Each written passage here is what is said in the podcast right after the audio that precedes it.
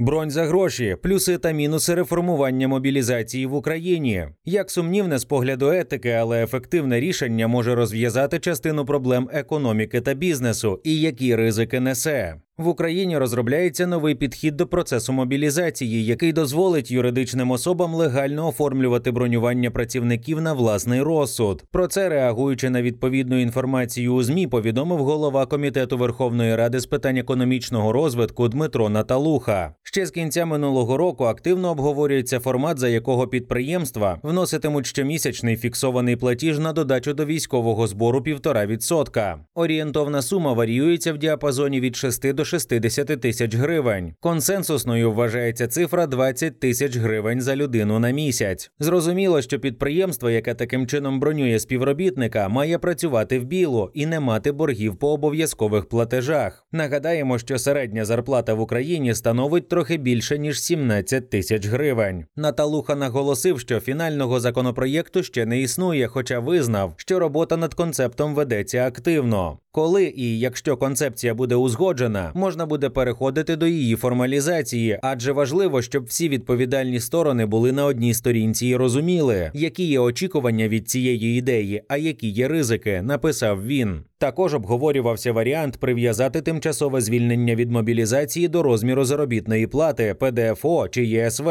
Однак такий варіант вважався соціально несправедливим. Цьогорічний концепт бронювання за гроші теж складно віднести до бездоганних у контексті морального критерію. Однак навіть ті підприємці, які визнають сумнівну етичність ініціативи, додають, що це краще за той хаос, який коїться у сфері мобілізації зараз. Так, ми готові платити за ключових людей у компанії. За зазначив у бесіді з Mind топ-менеджер великого столичного девелопера. А представник аграрного бізнесу уточнив, що всередині його компанії така концепція ще не обговорювалася, і слушно зазначив, що вона не задовольняє суспільного запиту на ілюзію рівності. Владі, яка всіляко уникає непопулярних рішень, провести у нинішньому варіанті мобілізаційні зміни буде дуже складно. Тому швидше за все параметри, квоти та конкретні суми можуть і будуть ще неодноразово змінюватись. Зараз в Україні заборонено заброньовано понад півмільйона чоловіків, включно з чиновниками. Майнд проаналізував плюси та мінуси нових мобілізаційних ініціатив із погляду потреб українських підприємців і наслідків для економіки країни.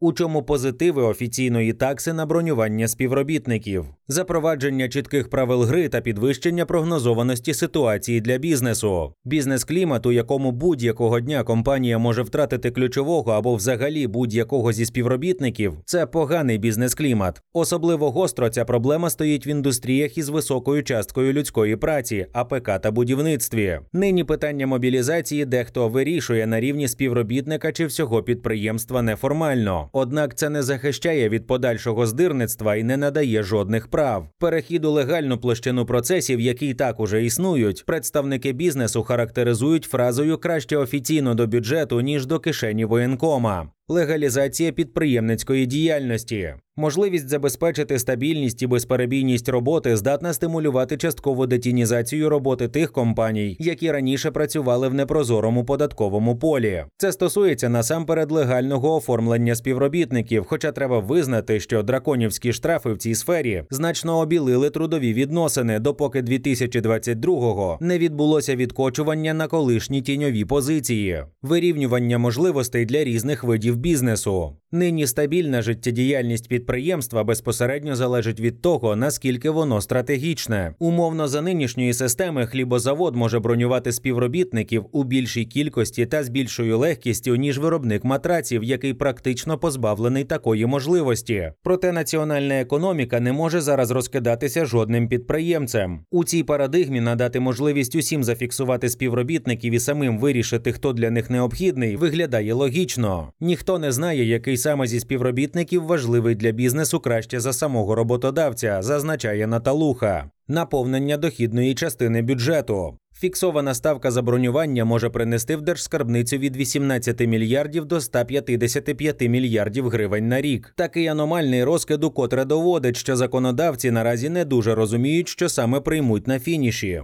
У чому негативні сторони бронювання за гроші? Етична складова за бажання корекцію мобілізаційної системи можна підвести під тезу війна для бідних. Те, що рішення формально перекладене на бізнес і не має прив'язки до рівня зарплати, частково її нівелює, але не остаточно. Корупційна небезпека всередині компаній. Уявімо ситуацію: умовний співробітник або взагалі третя людина приносить за себе роботодавцю 20 тисяч гривень, і той перенаправляє їх далі, оформлюючи його як незамінного й такого, що потребує бронювання. Зараз передбачається, що підприємство має право оформити бронь на 50% військовозобов'язаних, тобто теоретично може знайти місце і для таких мертвих душ. Якщо піти далі, то теоретично можна припустити, що з нуля створюватимуться ТОВ спеціально під бронювання, а також зліт послуги кредитування для самовикупу.